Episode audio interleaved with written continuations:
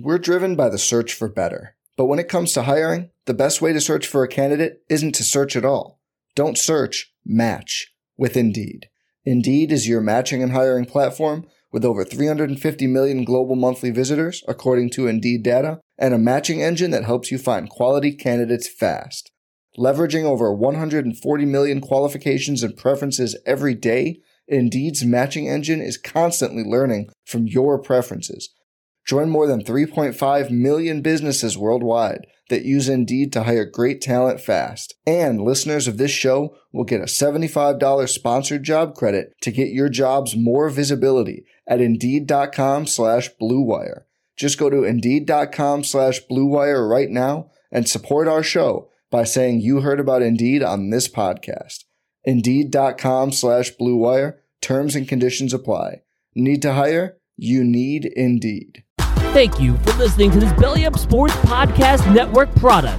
Some said we go belly up, so we made it our name, and we're still here.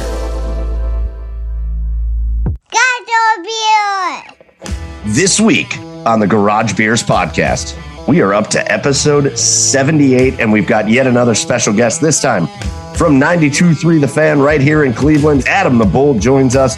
We're going to talk Indians. We're going to talk Browns. Plus, we've got our Garage Beers of the Week, we got our 3 Cheers of the Week, and so much more. So come on up the driveway, open up your favorite lawn chair, crack open a cold one, and join us for Garage Beers.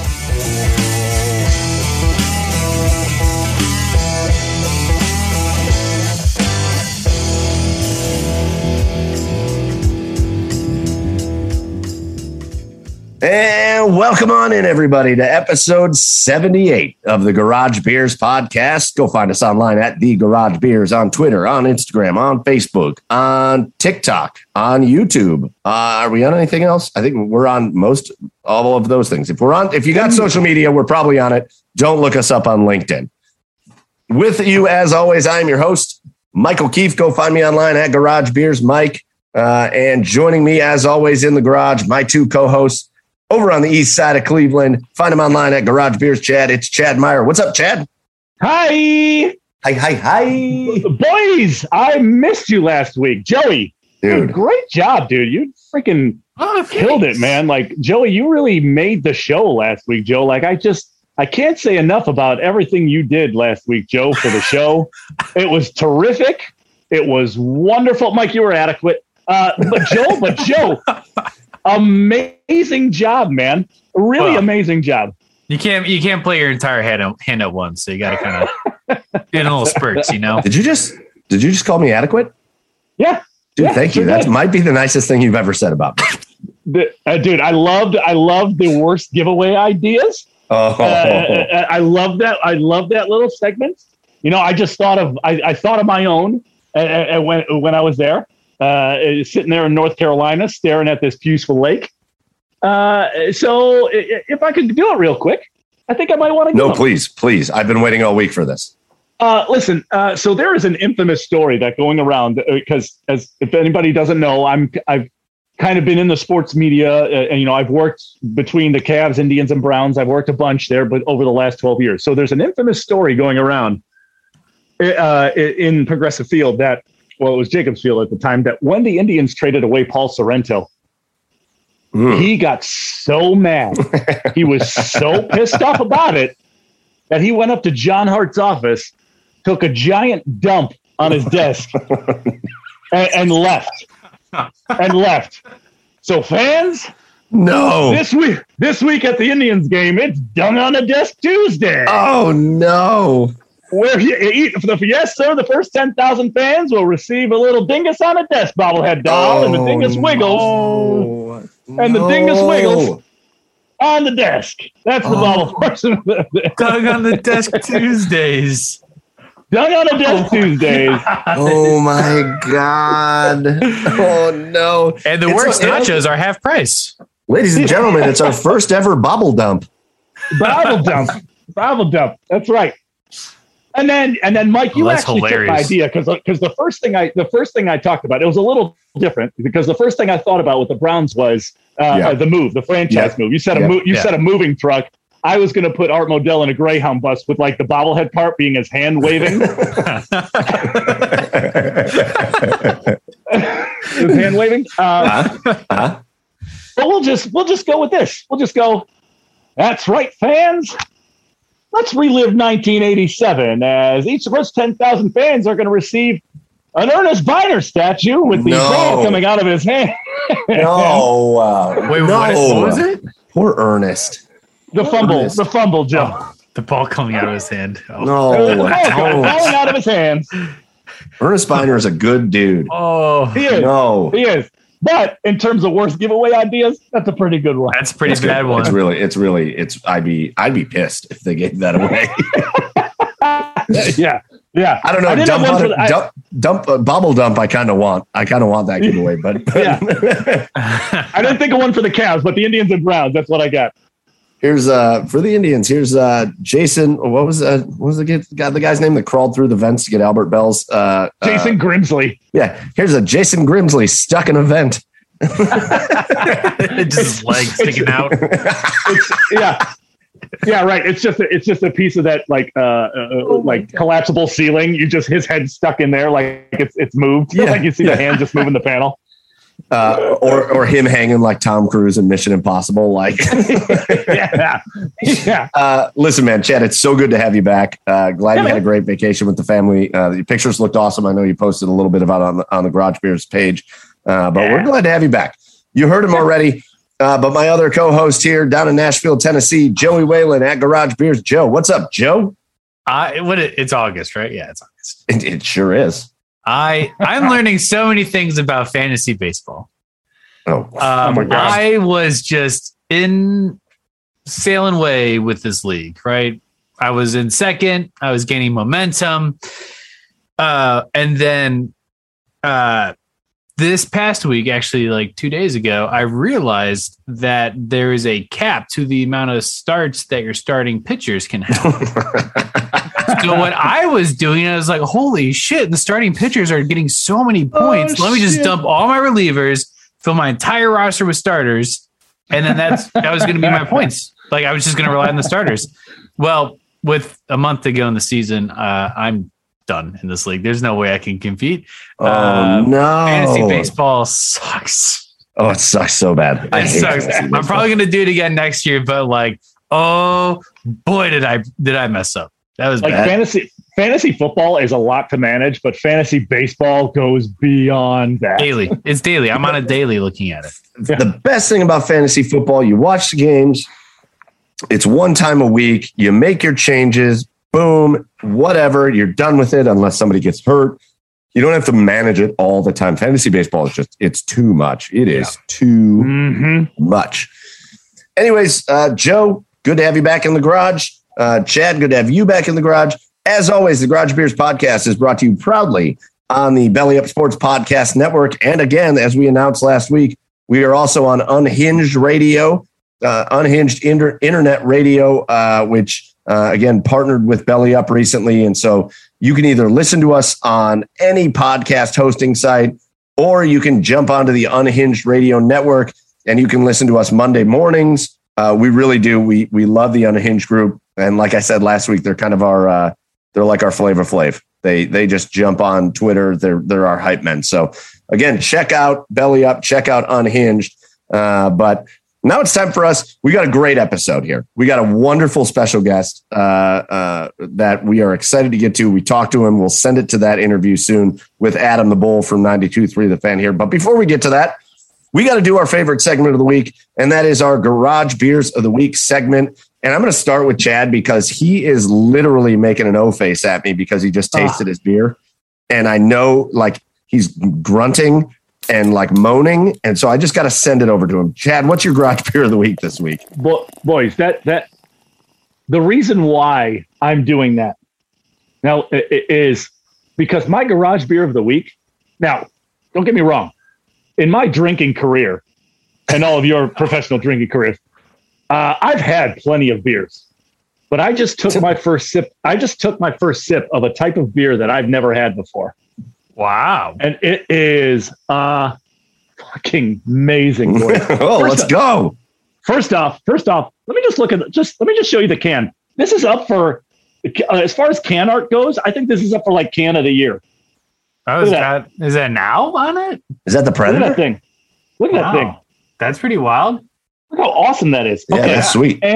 And so my beer is from, I brought it back from North Carolina. It's called, it's from Bramari Brewing Company in Asheville, North Carolina. One of the brewery capitals of the world. And fellas, this is the Set It On Fire Rauch beer. You ever had a Rauch beer? Yeah. I've never had a Rauch beer. Boys, this is a smoked lager. Oh. And I'm telling you, it's got like a sweet, it's initially it's sweet, but then the finish is like, if you could like put the scent of campfire into a beer. Yeah. Like that's the finish of a smoked lager. And it is just absolutely delicious. I'm so glad I bought this. So obviously, Chad, you're into it. Have you had a smoked beer like that before, Joe? No, I didn't know that existed. It's funny. And I've got nothing against it. I will obviously say nothing against it. That is one of the very few types of beer that it's just not my thing. Yeah. Uh-huh. That smokiness, it's a taste that you got to just, I like smoked cocktails. Yeah. Like when you put bourbon and you smoke it and all that, I like it. The smoked beers are just not, I've tried 100 of them because I want to like them. Cause I feel like it's manly to like a smoked thing. And it's just not my thing. It's just not my thing. I'm not manly enough for it. Chad, you've got the chest and back hair to handle it. And the muscles. Don't get the muscles. Oh, sorry. Forgot the muscles. Uh-huh. Awesome. Well, hey, man, that the can art's awesome, and it sounds like a terrific beer. So a Rauch beer from Chad for the first time. Joe, what's your garage beer of the week this week? No beer. Oh, sorry. Garage drink of the week. Garage drink. We're taking a break from beer this week. Just like it's like a planned rest day, like for LeBron, but it's just like a plan, right. Like no beer week for Joe. It's load management. That's it. It's my load management. Load management. So I'm going mixed drink. The drink itself, nothing fancy. It's a soda and it's a pop and it's rum. Thank you. So that's nothing fancy, but the pop is really good. From St. Louis, Missouri. I have Fitz's Premium Cream Soda. Ooh. That my girlfriend who was driving through St. Louis, and every time she goes through, she gets this cream soda. It's phenomenal. I love cream soda. Let's go. Like, I don't know why that's not like more of a staple, just like I agree. Restaurants, it is on the tier of root beer, I think. Mixed drinks and cream soda, delicious. Like, why are we not doing that more? I agree. So, yeah. So I'm having this cream soda, and that's my garage drink of the week. Cream soda and rum? And rum. What kind of rum are we drinking? It's Bacardi. All right. Oh, that's fine. Bacardi and cream soda. Get after it, Joe. Yeah. Yeah. Malibu coconut? Coconut no. Rum? It's just white rum. Although I do love one of my favorite like rums for mixing. So not like fancy rums, but mixing rums is the Blue Chair Bay Vanilla Rum. I don't know if they sell that up there, but it is one of the best mixing rums with a Coke. It's like a vanilla rum and Coke. Oh, my God. It's so good. Get it.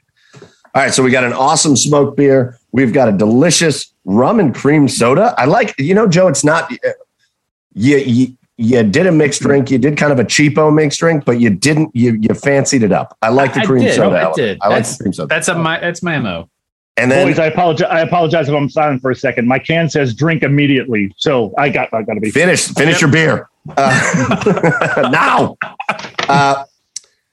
Listen, guys, it brings it to me. So let me crack this open. Oh, yeah. Again, we've talked about this 1,000 times. When it comes to this time of the year, I am a very basic bitch. Pumpkin. Mm-hmm. It is pumpkin season. And it's going to be pumpkin. Yes, it is. Shut the fuck up. No, it's not. Yes, it is. No, it's not. It is pumpkin season, and it's going to be pumpkin season until we don't have pumpkin season anymore. But it is just pumpkin season. It's stout season in the summer for you. No way. Hey, ass face, walk into a beer store right now and tell me what beers you see right up front. What are they featuring? It's all pumpkin. Probably all pumpkin IPAs. Probably IPAs. The market's saturated with those disgusting beers, goddammit. It's all pumpkin beers. I walked into the store yesterday. Everything up front is just all the pumpkin beers. They're all out. And I am just in on the pumpkin beers. And I've got one of my favorite breweries, and I've never been there, and I need to remedy this, from Akron. And I think I've had a Hoppin' Frog on here before, but Hoppin' Frog Brewery, they are so good at the things they do. Like they do the turbo shandy and it's delicious. They do like kind of flavored beers and they're delicious. The Hoppin' Frog beers are the absolute bee's knees. It's one of the best breweries in the Cleveland, Akron area. And this is Frog's Hollow Double Pumpkin Ale. Get it. Give me the pumpkin in my life. And it's, guys, it's great. It's great. I had pumpkin last week. I've got the Hoppin' Frog Double Pumpkin this week. Give it to me, inject it in my veins.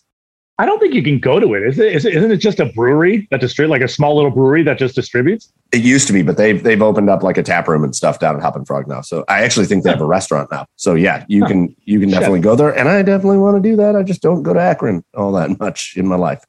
Why? For convenience purposes, mileage, gas prices. I don't know. Boys, listen, on down to Akron. It's good to have all three of us back. It's good to have Chad back. Boys, to you here on the podcast, cheers. To you guys listening, cheers. As always, I say, if you got a garage beer you want us to try, if you got a pumpkin beer that you're like, Mike is basic and he needs to try this pumpkin beer, send it.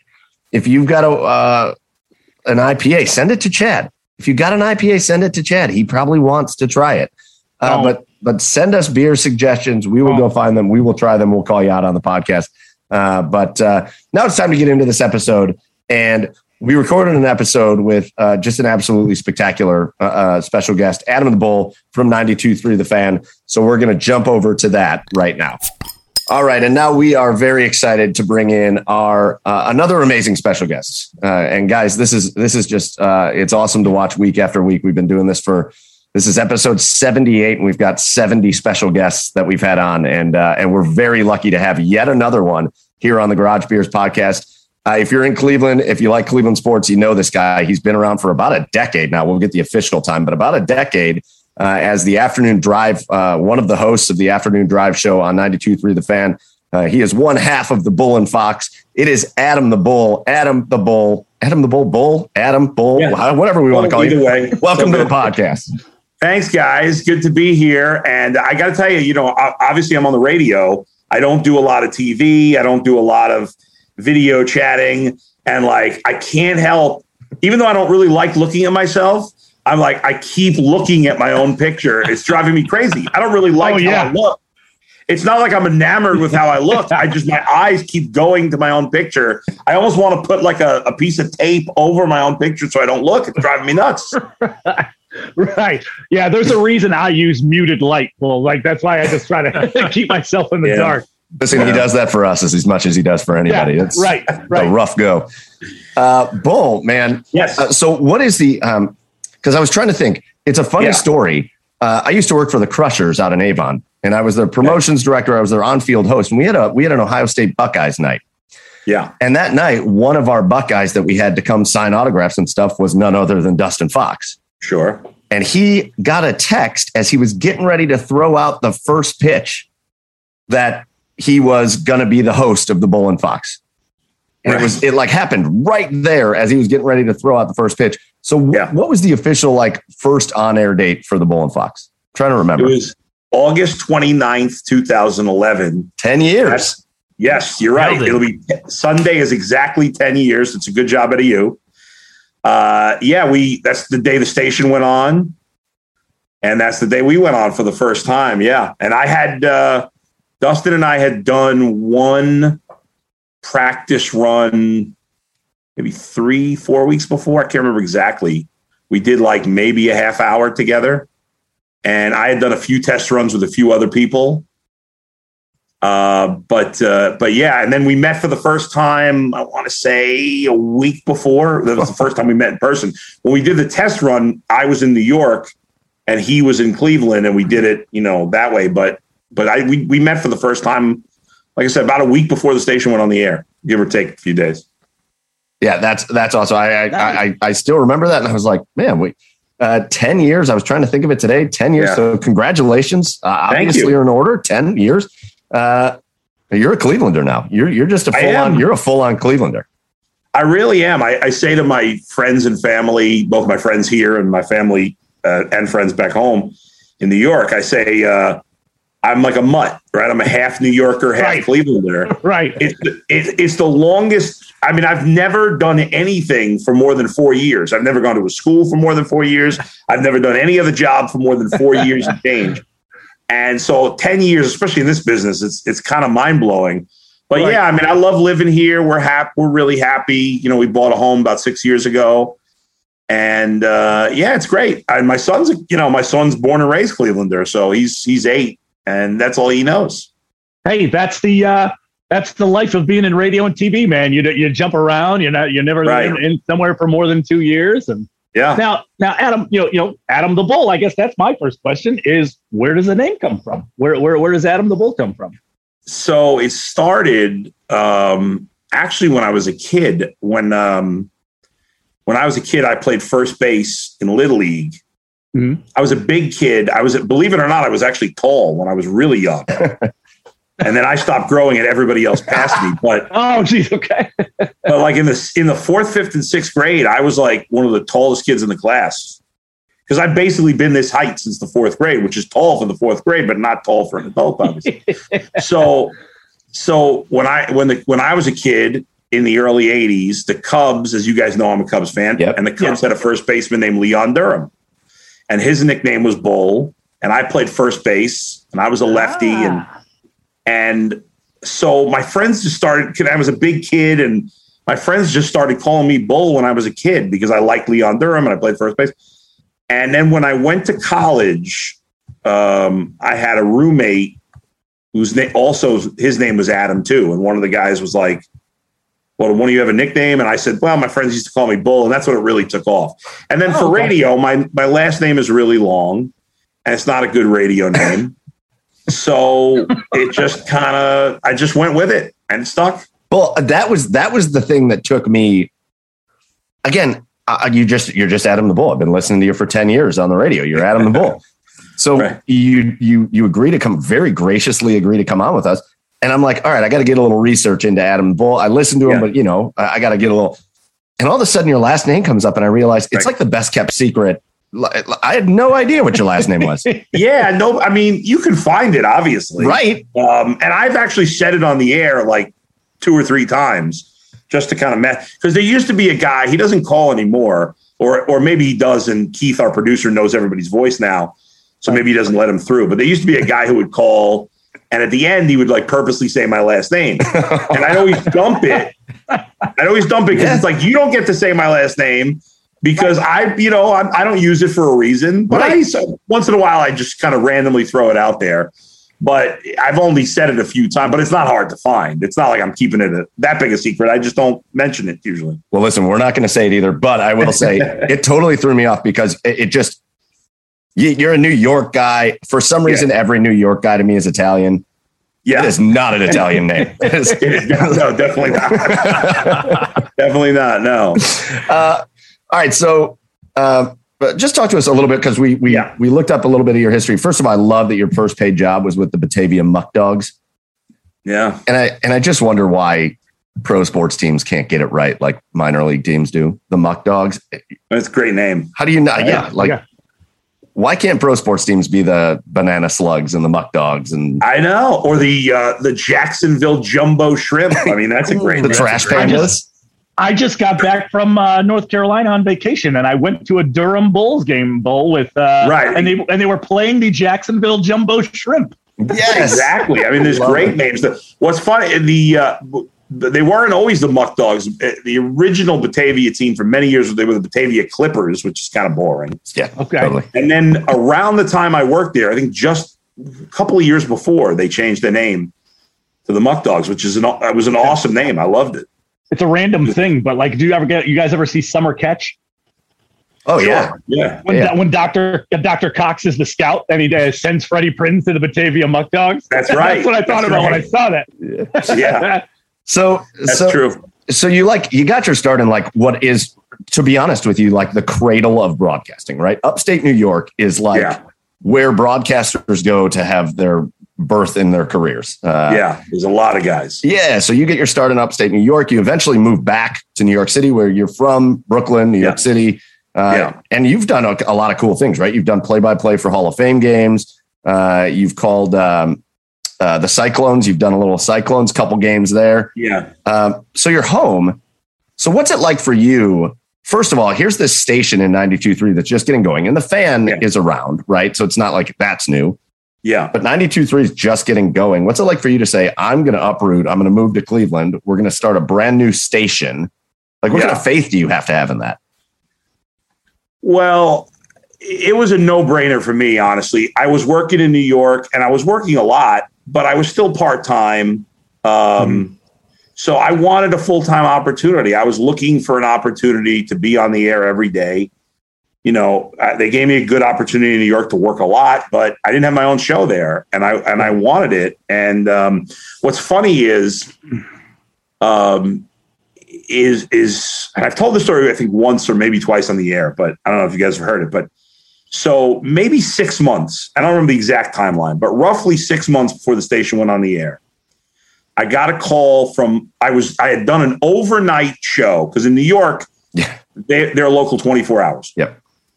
So I had done an overnight show, and my boss in New York, Mark Chernoff, who is Indians GM Mike Chernoff's father. Nice. That's awesome. Yeah, he called me into his office. I had just gotten off the air, 6 a.m., and he's already in. Oh. He calls me into his office, and I'm like, oh, did I do something wrong on the overnight show? Yeah. And he calls me in his office. He says, I may have a full-time opportunity for you. Hey. And I said, well, that's fantastic. I'm like, can you tell me more? He's like, well, only thing I can tell you is it's east of the Mississippi River. Oh, nice. Okay. That's all he says. Right. Sweet. That's it. So I go home. And I wake up my wife, and I'm like, he just told me they may offer me a full-time job. He said it's east of the Mississippi. Now, he didn't say it was going to be a new station. So I assumed it was a station that already existed. Sure. So I go on at the time we were owned by CBS. I go on the CBS radio website, and I look at all the markets east of the Mississippi. And my wife and I are sitting there at 7 o'clock in the morning in our tiny little apartment in Bayonne, New Jersey. And I'm like, Chicago, that's awesome. Miami, that's awesome. Yeah. And I'm going through Boston. Like, okay, these are all. And I said to my wife, as long as it's not Detroit, I'm happy. Well, right. And because there was no, I didn't even think of Cleveland because there was no Cleveland station. Now, I don't even know why I said that about Detroit. It's probably the same biases that people say about Cleveland because you don't know any better. I'd never been to Detroit. Sure. Just like I'd never been to Cleveland before I moved here. And by the way, if I had if it had been Detroit, I would have gone to Detroit. Yeah, right, exactly. Sure. Yeah, in a heartbeat. Right, but probably would have been Dubuque. It would have went exactly. So three. So but I'm like, okay, this is awesome. So I don't hear anything. A few weeks later, he calls me. He calls me up and he says, "We got a job for you in Cleveland, or we may have a job for you in Cleveland. They're starting a new station in Cleveland." Oh, geez. And my first reaction is someone who had never been to Cleveland, to be honest. And I've said this on the air.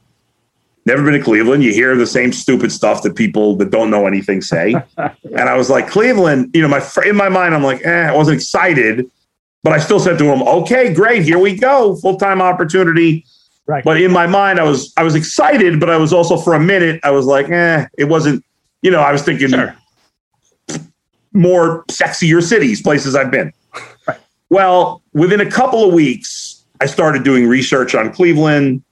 I happened to meet randomly within a week or two. I met two people that were from Cleveland that had moved to New York. And then I found out that someone I had recently become friends with had lived in Cleveland for a little while. And everybody I spoke to had some good things to say. So that little bit of after a couple of weeks, I was like, okay. And I went from 95% excited to 100% excited. Everybody says Cleveland's great. Awesome. So now it's a month later, and I'm through the roof. Can't wait. I'm just waiting to find out when I'm officially going to get the call and maybe offered the job and when it's going to start. I'm pumped. Couldn't be more excited. My wife's excited. We looked up places to live in Cleveland. I mean, we were all over it. I get a call a couple weeks after that from, again, Mark Chernoff, and he says, they decided not to start the station in Cleveland. Sorry. Oh man. And I said, I was devastated. So here I went from like, Cleveland to like, oh my God, I want to go to Cleveland so bad. And now I'm devastated. Cleveland sucks. Screw Cleveland. I was so upset. I was heartbroken. I was in my mind. I had already moved to Cleveland. I was heartbroken. So I was like, okay, I got to move on. What am I going to do? It's not going to happen. So a few weeks later, I speak to this guy who was the program director of a news station in New York, within the same company that I was working for. And he said to me, we're looking for a morning sports anchor for our news. And I didn't want to do that. No, I mean, I really didn't want to do that. Yeah. But I just got married and it was a full-time opportunity and it would have been, pretty good money. Sure. And so I was like, okay, let's see. I'll try it for a week, see if I like it. And, maybe I'll do it till something better comes along. And so it's I think it was June or July, and I'm supposed to do a week of this morning show where I got to get up at like 3 a.m. on a Monday. And that Friday, Mark Chernoff calls me again and says, Cleveland's back on. Hey. You're going to get a call next week from, he mentioned our two bosses, Tom and Dave, who are the two bosses in Cleveland. It's like, one of them's going to call you next week. You negotiate your deal, blah, blah, blah. They're offering you a job. Okay, I'm thrilled. Cleveland. Now, now I got to still get up every day. Now, I've already made this commitment to do this morning. No. So I'm getting up all next week at 3 a.m. I'm like, this sucks. But I didn't want to bail out on them, so I did it anyway. Obviously, I had no interest in taking that job at that point. I get the call the next week. We make the deal, and the rest is history. But, and then we did a couple of test runs with a few different people. And eventually did the test run with Dustin, and I felt like that was the best chemistry, and here we are. I love it. Oh, well, it was a long story. I don't know if it's too long. No, it's not too long. It's perfect. Listen, first of all, we're all Clevelanders. Yeah. So we love when anybody says anything good about Cleveland. Plus, you love when you're from Cleveland. The one thing you love more than anything else is that transition story, right? Yeah. That Cleveland to then somebody finally comes here and they're like, oh. This doesn't suck. It's awesome. Yeah. And I liked Cleveland right away when we first moved here. We lived in Lakewood. We rented what's funny is when I was first moving here, my boss says to me, you should look for a place on the east side. Now, where do you guys live? So I'm on the east side. I'm a west sider. I believe I grew up in the city you live in. Okay. I live in Nashville. So I actually used to live in the house that Michael's in right now. Correct. Okay. Correct. Yeah, but I'm on the east side. I grew up on the west side, but I've been on the east side the past 8 years. So you're a trader. You've sold out and gone to the east side. My boss says to me, he suggests we look on the east side. And I didn't know what, I had no clue. So we came for a visit a few weeks before the show, the show and the station were going on the air. And we were going to rent because we wanted to, feel it out before we bought a house. And so we look around the east side and we checked out a couple places in Solon. We looked in Beechwood. We looked in Lyndhurst, I think it was. I don't know. And nothing we liked. Nothing. Yeah. And then finally somebody suggested to me, well, why don't you look at Lakewood? It's really convenient to get downtown. Yeah. And we loved Lakewood. We rented a house in Lakewood and I loved it. I would have stayed in Lakewood, but we couldn't, when we were buying a house, we just couldn't find the right house. So we did move to Rocky River, but hey. I realized after that, I think the reason, well, I won't even get into it, but I'll leave that alone. But anyway,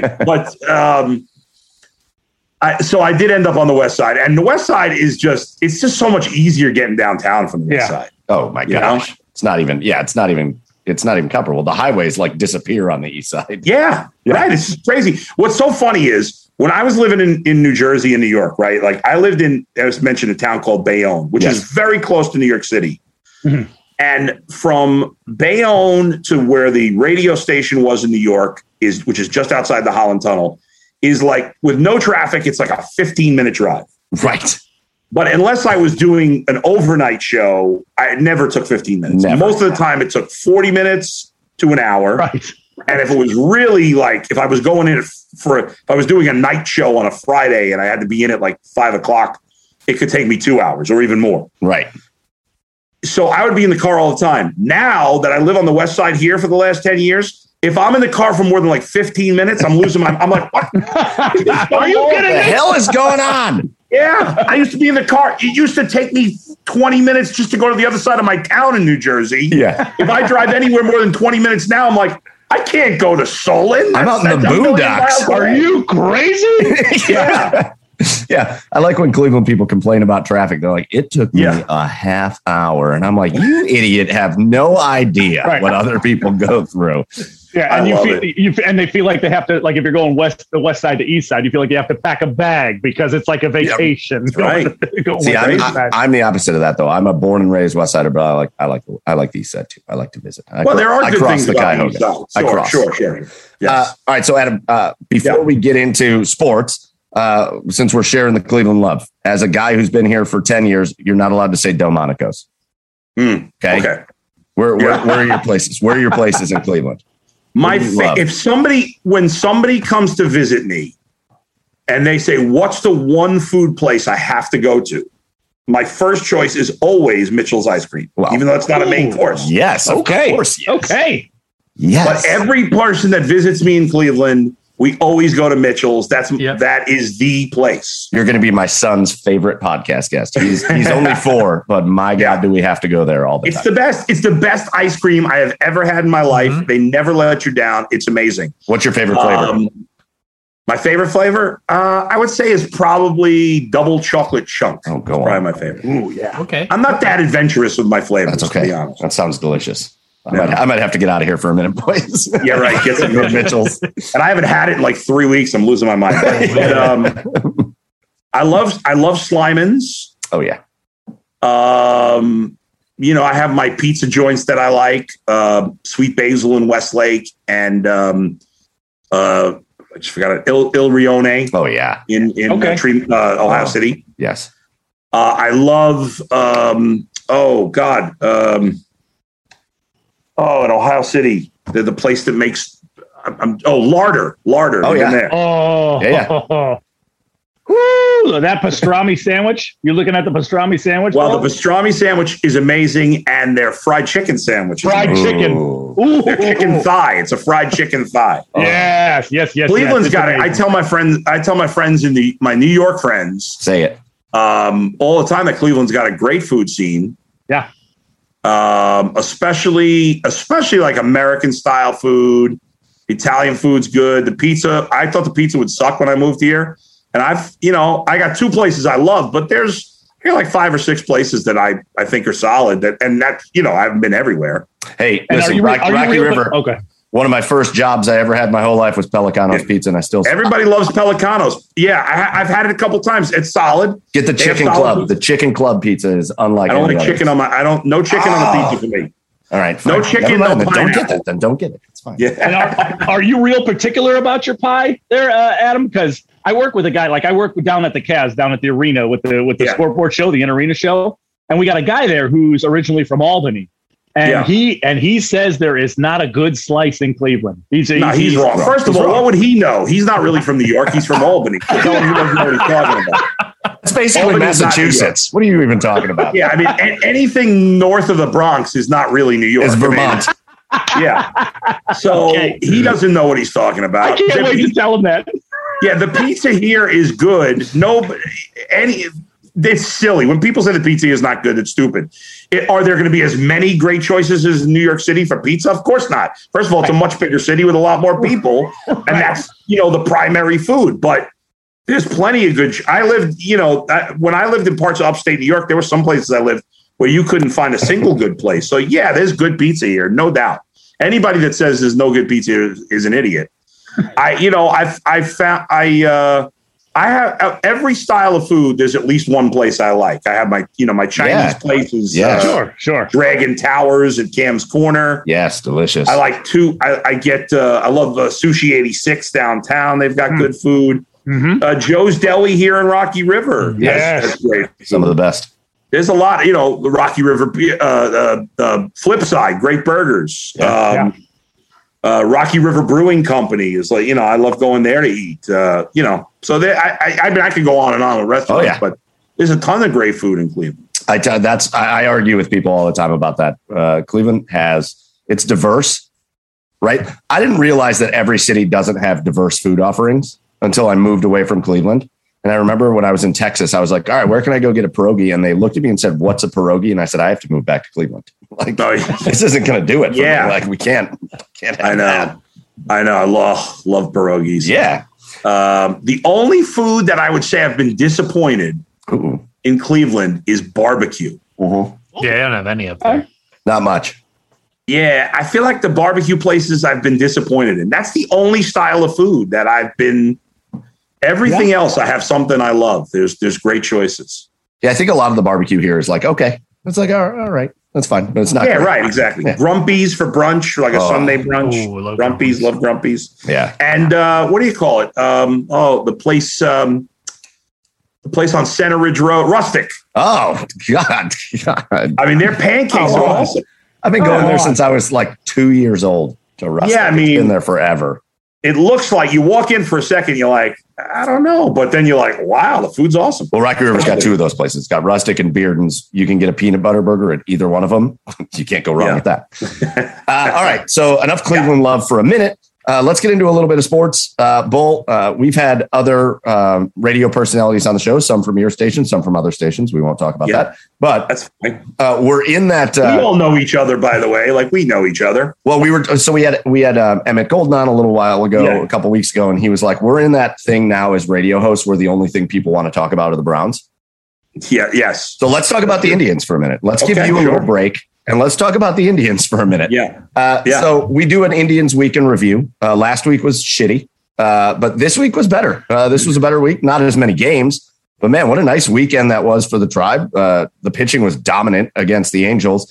And then, like, really, first of all, the thing I want to talk about, that was pretty cool, that Little League World Series game. I don't know why. I feel like I've never really watched that before. Maybe because the Indians weren't in it. But that was pretty cool. What'd you think of that whole event?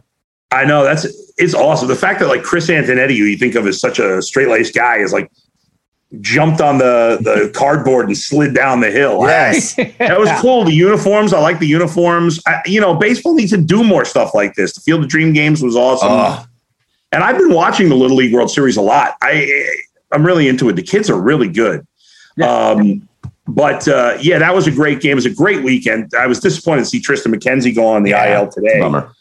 But I'm really optimistic about the pitching for next year because, as you know, this weekend, as you said, great weekend. McKenzie pitched great this weekend, and so did Quantrill. Those two guys. I mean, Quantrill, since the start of July, really, I think he's got like 10 really good. I hate this fact, quality start. It's such a stupid stat, but he has. He's pitched well 10 starts in a row, and McKenzie, I think it's 6 of his last 8 have been really good. You know, and the reason I'm excited about those two guys is because they have pedigree, right? So there's reason to believe it can last because they were both top prospects. They both have really good stuff. They're just both young, and it takes some time. McKenzie's barely pitched in the big leagues. And I feel like some people were starting to write him off, and he wasn't good early in the season. He didn't even pitch in AAA, though. Like, he just came from AA to, boom, Major League Baseball. Exactly. And I am worried about... Oh, go ahead. I am worried about his ability to stay healthy because his body, he's so thin and... he's lanky, and I'm a little worried about that. And again, he misses some time. Hopefully it's nothing.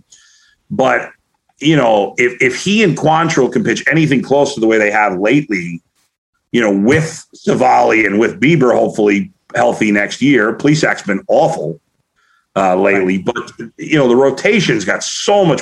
Just in general, their pitching should be really strong next year. The lineup's another story, but the pitching should be great next year. Well, I think. And like, think of how spoiled we are in Cleveland that if a guy isn't good right when he gets called up, because it's what always has happened here. I know. When you called up Plesac, he was good, and most people never even knew anything about Plesac. When you called up Savali, nobody knew anything about Savali, and he was just good.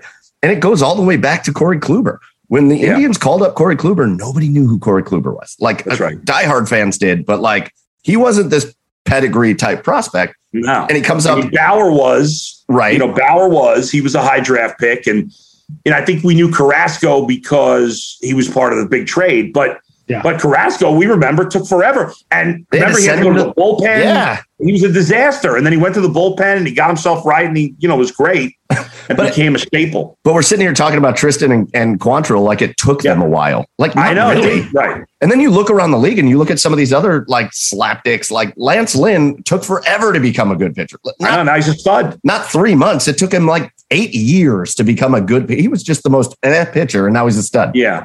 Well, it goes back to football. We have a football mentality in this town. And in football, we have no patience, right? And football guys are good usually right away. Yeah. But in baseball, especially pitchers, can often take a long time. Because even if you look at it, like Kluber's first taste of the big leagues wasn't great. His first season wasn't great. You know, Bauer took a while.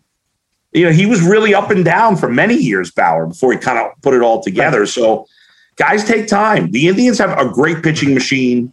Yeah. There's no doubt they can develop pitchers as well as any team in baseball, you know, but so yeah, I'm very excited. I love Tristan McKenzie in the minors and Quantrill, you know, plus Quantrill's dad pitched in the big leagues. And so he kind of grew up in baseball and I'm very excited about the pitching. Outside of that, what's like your silver lining for the offensive side? Well, I think there is some silver lining. Yeah. Number one, Franmil Reyes. I mean, I know he got hurt and that kind of, you know, he was on his way to I think a monster season. Yeah, I agree. And he's still having a good season. He took his game up another level. I think he did. And Ahmed Rosario. Now he's a disaster in the field. Yeah. You know, but he's still young and he could grow, but he's really made some good progress. But besides that, and obviously Jose, it's a ton of question marks. Tons. You know, sure. I don't think you can, I don't know if you can pay Roberto Perez. I think he's supposed to get 7.5 next year. I mean, okay. So I just don't, but let's stick on that for a second, because I want to hear your opinion on that. Right. You've got these two catchers, Roberto Perez and Austin Hedges. Yeah. And there's this, like this vehement defense of these guys that are all-star caliber defensive catchers, right? Just top-level defense catchers, and they are. But neither one of them can hit for a lick. And even if you want to value the defense above the offense, at what point do you say 170 isn't cutting it? 156 doesn't cut it. No matter how good you are defensively, you got to give us something. You're automatic out at the plate, and they both are. Yeah, no. I mean, Austin Hedges is a total zero. Like, the only thing I'd say for Roberto is that he's had some clutch hits over the years, right? And some big spots. I give him that. Yes. But I can't pay him $7 million to just be a defensive catcher. Not if my payroll was $160 million, I could. Right. But if I'm going to keep, you know, like the Indians payroll is ridiculous right now. Awful. Yeah. They got to raise it. Hopefully they'll raise it. I'm hoping to 75, 80 million, which that's way below what it should be anyway. But, and I don't even think they're going to go that high, but I'd like to see it. But this year, they spent like a quarter of their payroll on their catchers who can't hit. That's crazy. Right. You know, I'm not buying. I know Bradley Zimmer's played well. I give him credit for that. You can't commit to Bradley Zimmer. No. You want to keep him in the mix, maybe. But you can't commit to him as a starter. They have, you know, Rosario, Ramirez, and Franmil Reyes are definite starters, right? That's three. But the other six spots are all question marks. This idea. Now, Josh Naylor, I get it. Again, go back to pedigree. Yes. High draft pick, this talent. Mm-hmm. But he's never really I know he had a great postseason last year for 10 seconds. Yeah. But he's never put it together. I don't think he's a definite major league starter. I'm not convinced of that. You know, Bobby Bradley's got good power, but he's got holes in his swing. You know, I like Nolan Jones a lot as a prospect, but obviously he hasn't played in the majors. And most of these young hitters they brought up this year outside of Rosario have not done the job. I mean, so they've got to spend some money. And what's the thing is, like, you don't have to spend any money on pitching. They don't have to really spend anything. Nothing. Because everybody's cheap there. They can really go what they got. You know, let's add a couple of guys to the pen. You replace Brian Shaw or whatever, but just spend some money and get two quality bats, like reliable, good play, and not just and a notch above like an Eddie Rosario or Cesar Hernandez. And I know Rosario had a really bad year, but a notch above what he'd been in the past. Like a really, I'm not asking them to sign a superstar because I know they won't do that. But that next level, right below superstar, a guy, you know, a guy who like maybe can make an all-star game, maybe, or he's got borderline all-star numbers. Sign two guys like that. Spend $20-30 million, you know, probably about $30 million to get two guys like that. And let's go, because if you had two bats and you got the three guys you got, and, you know, and then you're hoping, okay, maybe a couple of young guys in two spots or three as opposed to five or six. Right. So I'm hoping they do it, but I don't know. Spend $30 million when your payroll still sucks. Of course. Yes. Right. I mean, is that even, and you know, it's funny. That's to us, that's so much common sense, Bull, but like, is that even realistic, or should we go into next year just expecting status quo? Yeah, I think $30 million is not realistic. I hope I'm wrong. I think the payroll going up is realistic, but $30 million, no. Yeah. Now, you know, listen, Chernoff and Antonetti, they're good executives. The Indians are lucky they have them. Right. But if the owner won't spend money, there's nothing they could do, right, within reason. So they may have to make a deal. They may have to trade one of the pitchers. Mm-hmm. You know, and you know, I would say, well, let's trade. People say, let's trade Plesac because he sucked. But you know, I don't know. I don't know. You know, you may have to do it that way. They may have to trade from their good pitching depth to get one of those hitters. But they must. I mean, it can't go into we can't go into next season with six question marks again in the lineup. I mean, you just can't do it. You can't have Bradley Zimmer, Oscar Mercado, and we loved it. Daniel Johnson's been on the show. We love him, but you can't have him, Mercado, Zimmer. And I like Miles Straw, but like we only kind of need one Miles Straw kind of player, right? Yeah, I mean, people are going bananas over Miles Straw. He's fine. I mean, he's fine. But even I'm not locking into him as a definite starter. Like he's a good defensive player, but and I know he's hit well and hopefully some of these guys will grow and be worthy of being everyday starters. Yeah. But if Josh Naylor and Miles Straw are my fourth and fifth best players next year, that's a problem. Yeah. So that takes us to, we talked a bit about payroll. It takes us to the thing that we kind of talked a little bit about last week. It came out that part of the discussion of the CBA was that salary floor implementation. Yeah. So I don't know if you hear anything more than what we hear, but obviously people in Cleveland have to sit here and go, please let that happen. Like, please let that happen. Go ahead. Yeah, sorry to cut you off, Mike, but you know, what's amazing to me is fans are always talking about wanting a salary cap in baseball. Well, first of all, there is a salary cap. It's not a hard cap, but think about it. The luxury tax is whatever, 205, 210. The only team that went over it this year was the Dodgers. That's after the trades. Right. Even the Yankees, when the Yankees traded for Rizzo and Gallo, they gave away better prospects so the Cubs and Rangers would cover the salaries of those guys. Yes. Yeah. So there is a cap. A cap's not going to help the Indians. A floor helps the Indians. Yes. Why, I don't know how everybody doesn't realize that. Now, the problem is the owners, as part of this, I only have the same information you do. I do not have any, you know, insight on extra information.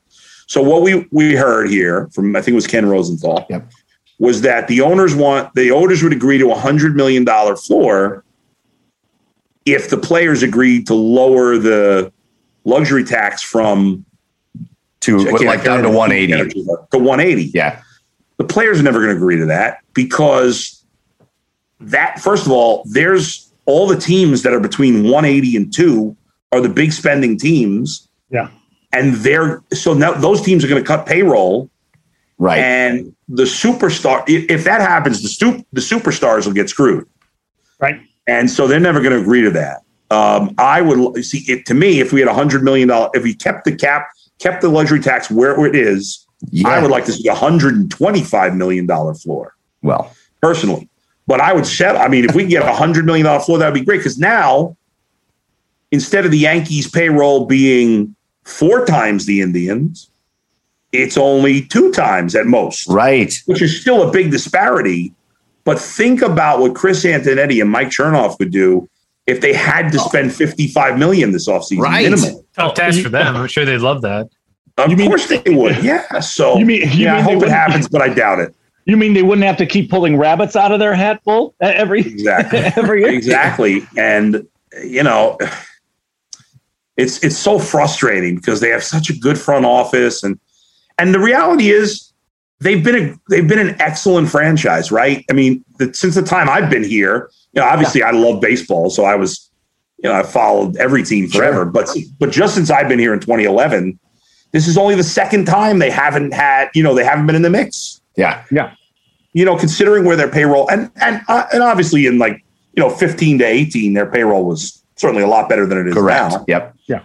But even, you know, even then they had lower payrolls than a lot of the other teams. And you know, until, I don't know if they're still holding it now, but until 2 months ago, they had the best record in the American League and the second best record in baseball since Francona became manager. I mean, that's pretty impressive for a team in I'm not going to say small market because I don't believe in that nonsense, but for a team that's not willing to spend a lot of money. And we talked about that last week, all the small market nonsense. We got the Cleveland Akron market is technically bigger than San Diego. It's technically bigger than St. Louis. It's not a small market. It's just a market. And those teams, right. And those teams have much bigger payrolls. Well, and again, it's I will say this. I may say this every episode from here on out when we talk about this baseball team, but you can give them that praise, right? You can say, hey, listen, they've done a great job with what they've been given. They've been competitive. This team is a playoff contender about every year. Yes. They're never a championship contender. They're never a championship. 1 year they were a championship contender, but I've said it 100 times. Only one time since 2000 has a team with a bottom half payroll won the World Series. Yeah. Only one time.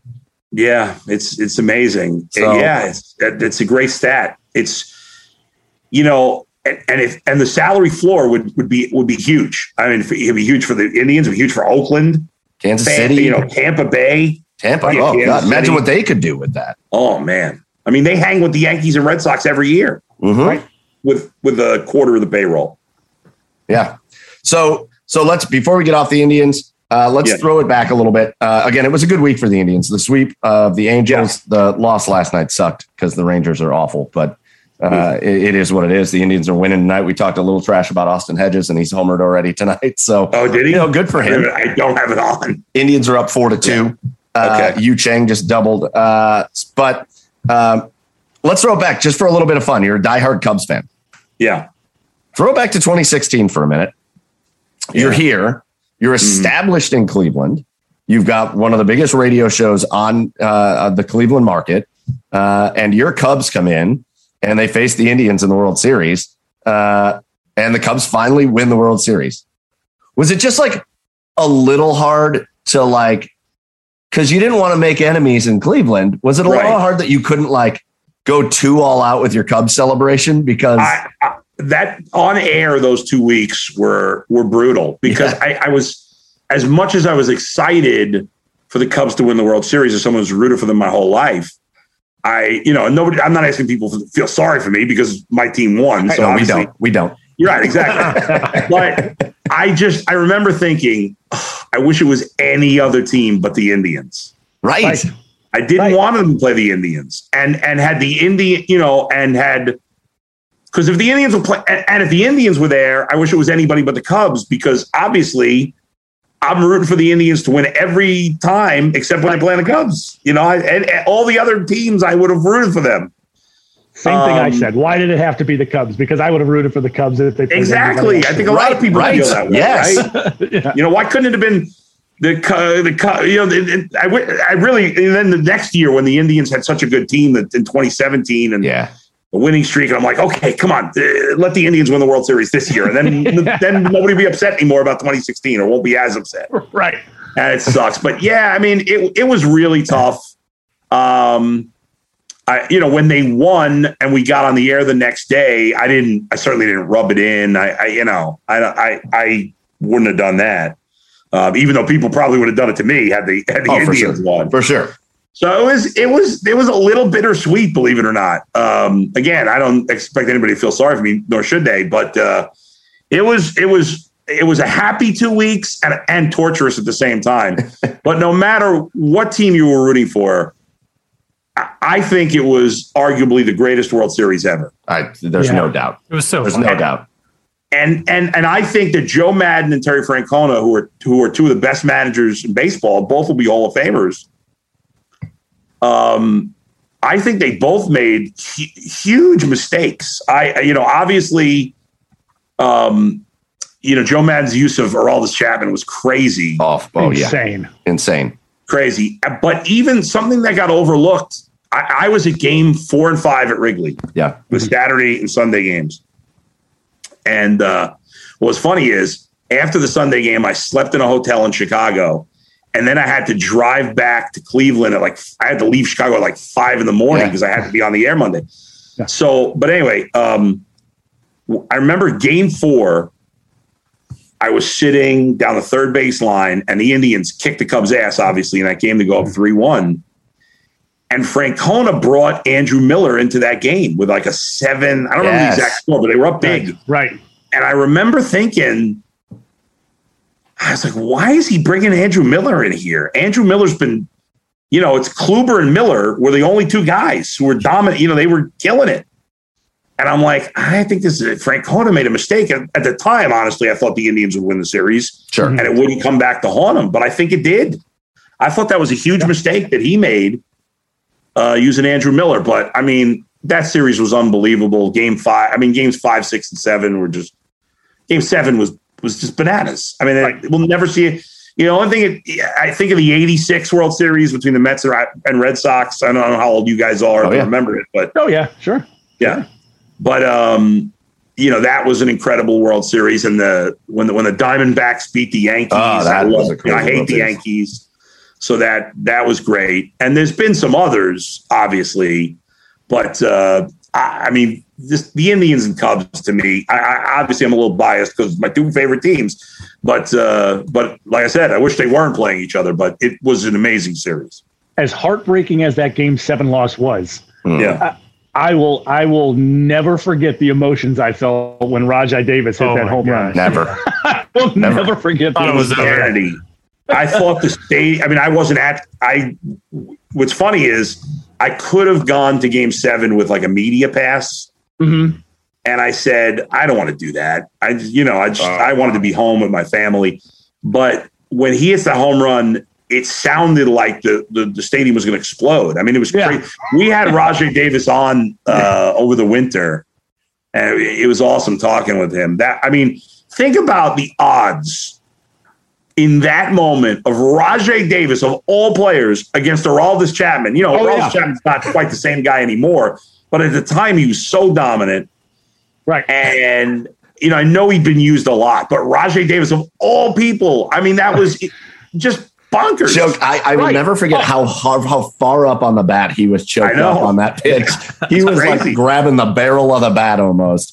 And listen, I always wondered, why does Aroldis Chapman ever throw a slider for a strike? I never understand why he throws a slider anywhere near the strike zone, because that's the only pitch he ever gets hurt on. And, it's weird. Oh, it's so weird. The fact that Rajai Davis, no legacy in Cleveland at all, is just a Cleveland legend, and we lost the game. The dude's a Cleveland legend, and we lost the game. I know. It was awesome. Yeah, he's such a hero, even though in the end it didn't, I don't know. And then the fact that, you talk about payroll, right? The fact that the last at bat comes down to Michael Martinez. Oh man.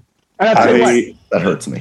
Last thing I got to say about that. And I love John Smoltz, and his analysis of games. Yeah. I love his analysis, but I think he went to another level for me when he said during that at bat, he goes, down and in is his only chance.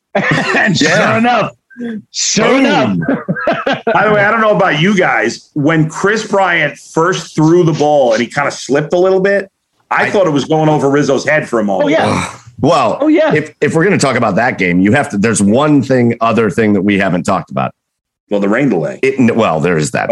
But there is the most infamous foul ball in the history of Cleveland. Jason Kipnis. Because Jason Kipnis, I was 100% sure in the bottom of the 8th inning, smashed he looked like he hit the ball 5,000 feet. I know. And then it just winds up foul halfway down the line. And we were just that was crazy. Oh no. There were so many weird things. Dexter Fowler hitting the home run, right? David Ross. David Ross hitting a home run. How about when John Lester comes in and like the 2-run wild pitch goes over off of David Ross's mask? Yeah. I mean, that game was just crazy. It was insane. Yeah. So, listen, you got your win, and that's great. I was always interested in hearing just like how difficult, you know, again, not to feel sorry for you, but that had to have been like a pain. It was tough. I really hated being on the air those weeks. Hated it. Yeah. So let's transition. Last thing I do want to talk about, and I meant to say this before, but you're in the media, so I'm interested to hear. The Indians are in this Little League World Series game this last week. Yeah. And Twitter is just erupt with Cleveland fans. And it's maybe the thing that frustrates me the most when Cleveland fans do this. All they were doing was whining about the announcers on that game being all about the Angels. Yeah. And every time the Indians play on national television, you might as well just, if you go on Twitter, it's all going to be about, oh, they love the other team. I know. I thought ESPN did a great job. They talked a ton about Cal Quantrill and they talked a ton about Ahmed Rosario. Right. Of course, I never, and it's not just Indians fans. Every fan base in America thinks the national broadcasters hate their team. So weird. And I don't listen. I'm not an A-Rod fan. I don't really care for him that much. But you know, and listen, Ohtani is the biggest story in baseball. Yeah, yeah. You know, I mean, what that guy is doing is just insane. It's Babe Ruth. It's Babe Ruth. Yeah. Better than Babe Ruth. It's better than Babe Ruth. Yeah, way better than Babe Ruth. It really is. Yeah, it's crazy. Anyways, okay. Let's transition off the Indians. Let's talk a little bit of football. We can't get out of here as we're like, 2 weeks away from the Cleveland Browns without at least talking about a little bit, even though your head probably wants to explode with that. Here's the thing. You've been here for a decade. Yeah. And at this point, I don't know that you've ever seen anything like this in Cleveland. After 2 preseason games, we're not talking about, I made this analogy last week. We're not talking about, did you see Cody Kessler look like he might be able to do something because of what he did in the preseason? Or like, trust me on this one. Deshaun Kaiser's got a rocket arm. Did you see that? Corey Coleman looks super fast out there. Quarterback, yeah. We're talking about quarterback is too. That's kind of crazy. Oh, I know. Yeah. We're talking about though, like, cool. We don't even have to. Let's not watch our starters. I don't even want them out there. Please, just don't even send them out there. We're talking about like. Man, who's going to be the 53rd guy on this roster? Is this what it's like for good teams? Yeah, I spent an hour the other day on a kicker because Cody Parkey got hurt. Right? Like for all those years you had Phil Dawson, but it didn't matter because they sucked. But now that they're good, like I care about the kicker. But yeah, I mean, we had long discussions about what's his name, DeMario Davis. I can't remember his name. Yeah, right. Like we actually had a caller. I don't know if you guys heard this. A caller 2 days ago. Who said the day before he got suspended? Who said the Browns should dangle Odell in a trade because he was afraid that DeMario Davis was going to become a star, and they didn't want to cut him. God, yeah. I mean, people are nuts. But like that's what we're talking about. Like, who's going to be the 6th receiver? Who's going to be the 8th defensive back or 10th defensive back? Who's going to get that last offensive line spot? I mean, that's a good spot to be in. I'm not worried. People have made a big deal about the injuries. The Parkey one I care about because, you know, Parkey's, he's not great. He was pretty reliable under 50 yards. He was okay. Which is better than what the Browns have had, you know. and he kicked in playoff, 2 playoff games, and he played in Cleveland. And that there's something to, you know, getting used to the wind and stuff like that. So that's a little bit of a concern. The rest of the injuries to me, like some of these guys on defense, most of them are not seriously hurt.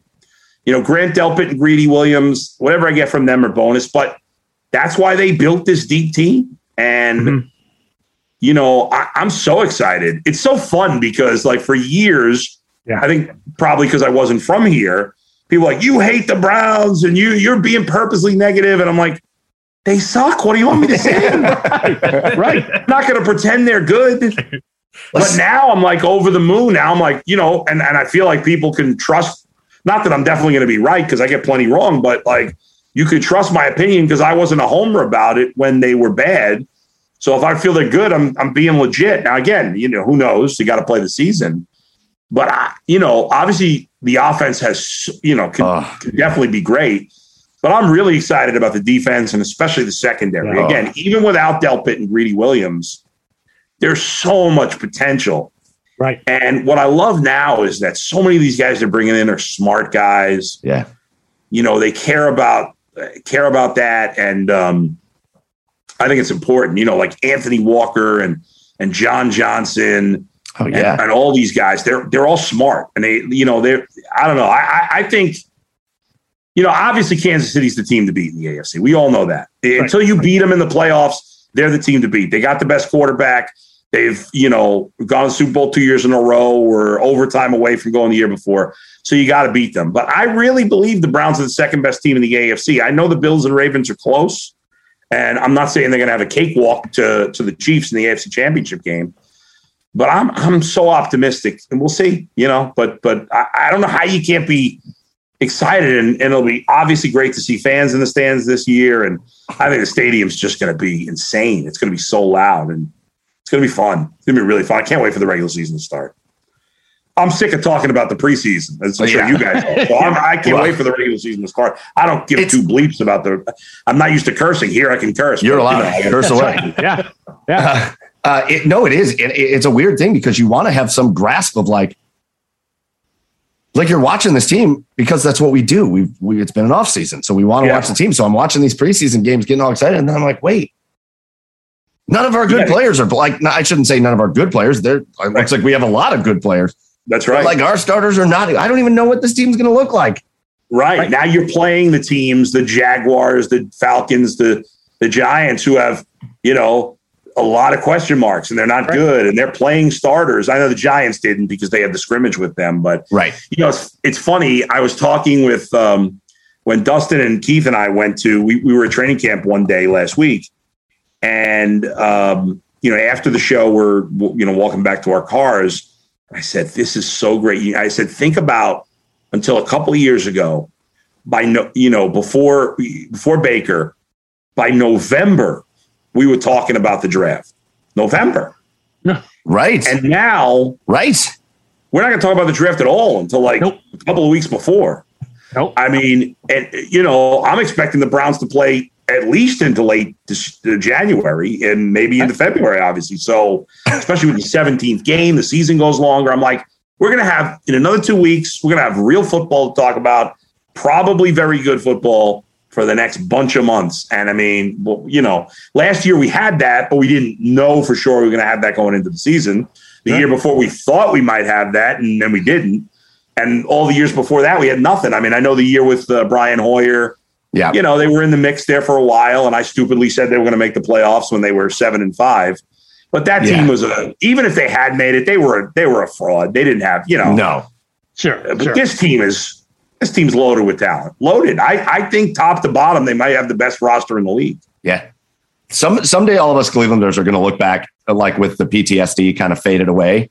Because I think I think when you live through 20 years of what we've lived through here, it's just like, it's just what it is. It's just what we've lived through. And it's like, it's not so bad because they're our team and they're here and whatever. I think someday 10 years from now, we're going to look back and be like, can you believe the shit that we went through with that team? Like, it was so bad. And now here we are.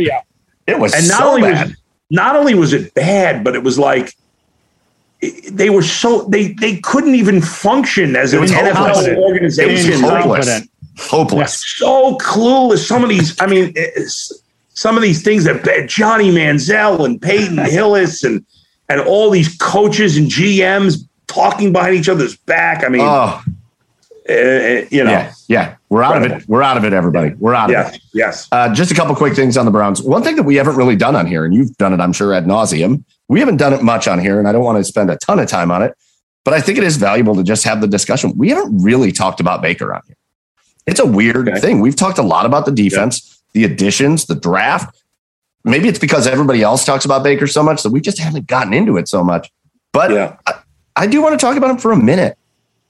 I do want to talk about a guy that, for the first time in his NFL career, is going into the same scheme in the second year.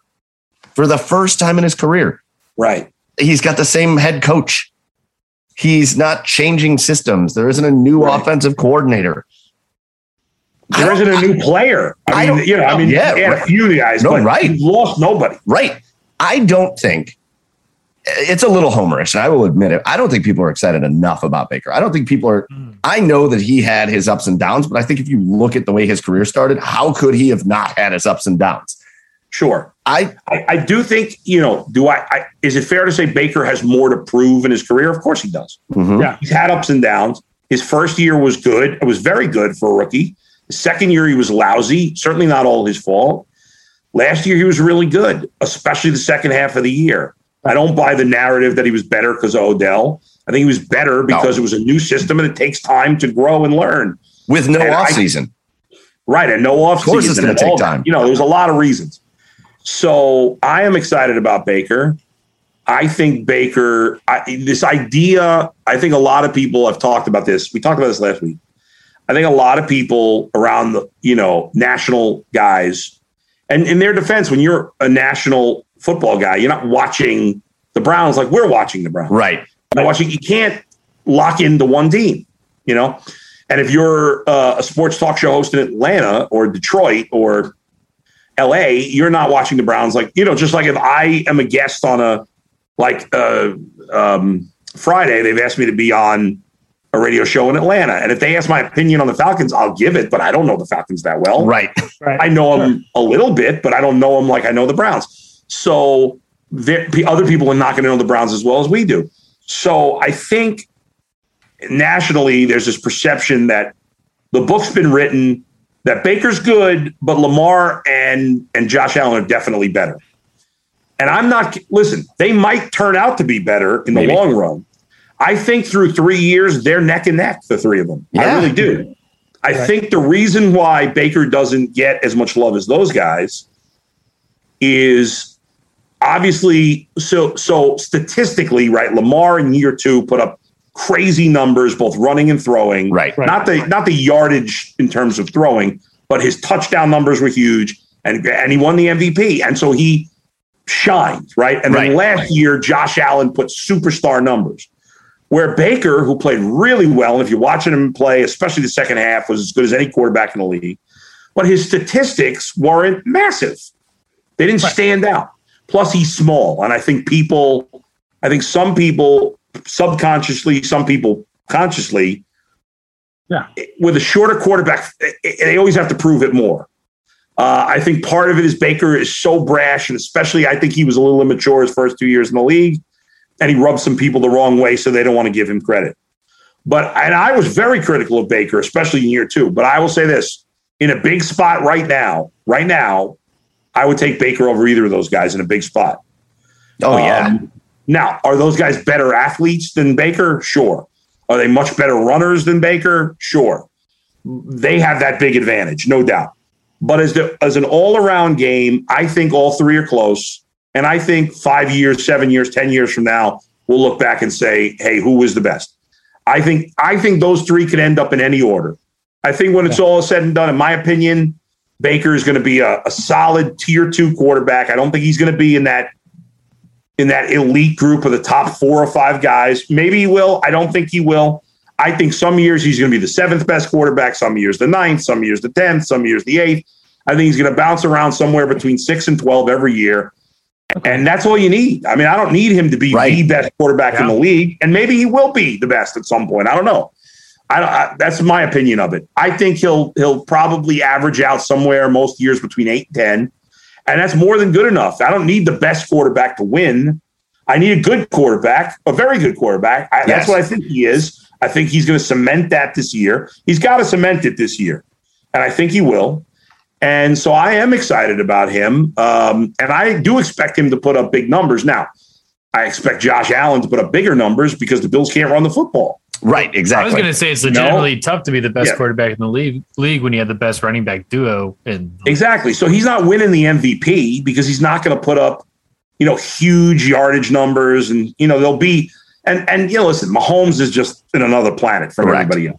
Right. So it's hard. But I think Baker's going to put up bigger numbers. I think they're going to throw more. Like last year, the Browns were third in the NFL in percentage of run plays. I think they were like I think it was like they still threw more than they ran. Right. But they were like 51, 52%. Of passing. I think they'll go up even a little higher than that. I still think they'll be, you know, top 5 or 6 in run percentage because that's where they're most special.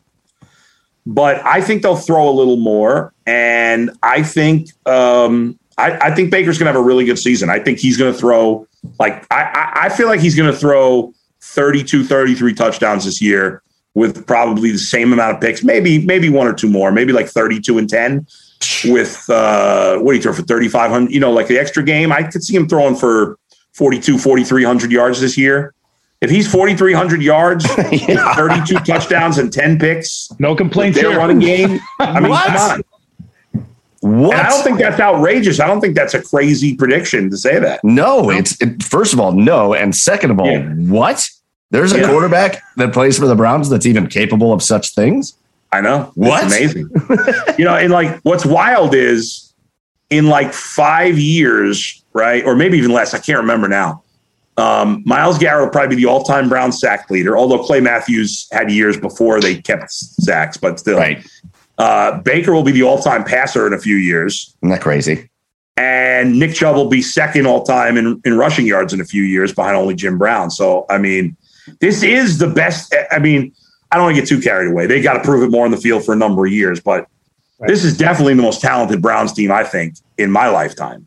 It's crazy. Even more than those, the Bernie teams or I don't remember the Brian Sipe teams quite as much because I was young for those, but I think it's the most talented team. But, I love Mack and Biner, but I mean, Chubb and Hunt are better than Mack and Biner. I don't think, and I think Baker's better than Bernie, I think when it's all said and done, he'll be better than Bernie.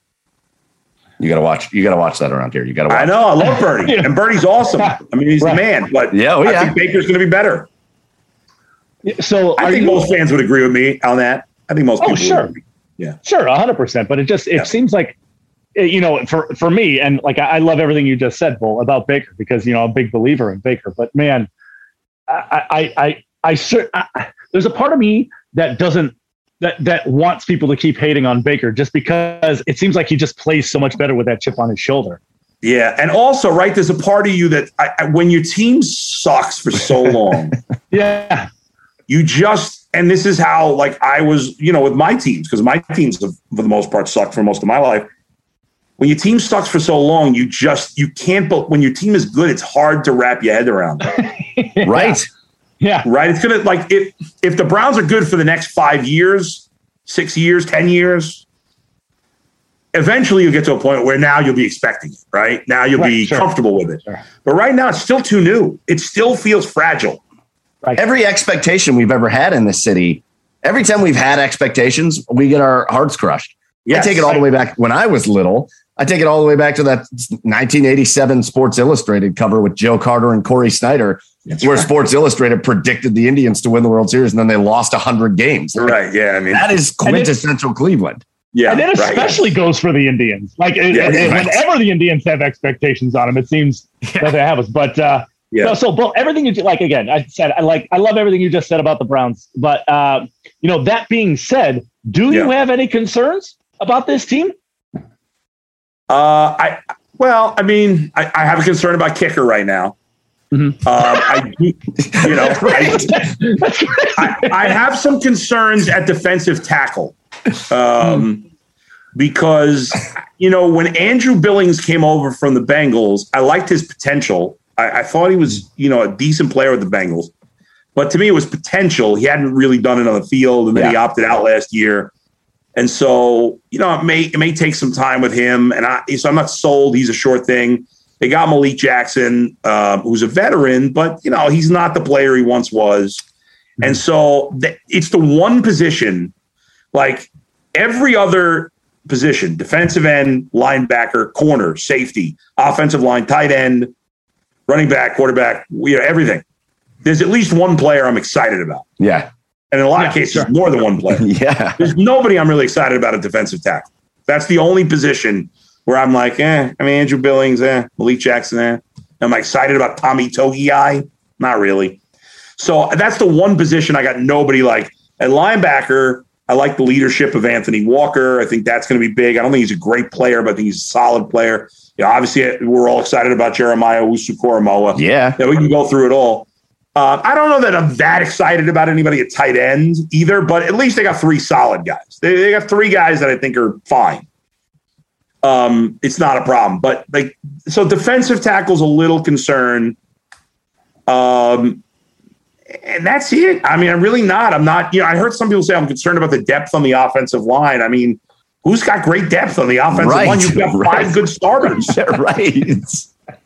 And by the way, Conklin got hurt last year for a little bit. Wyatt Teller missed time. Yeah. Antonio missed the playoff game. These guys all stood up and did fine. They have all those backups.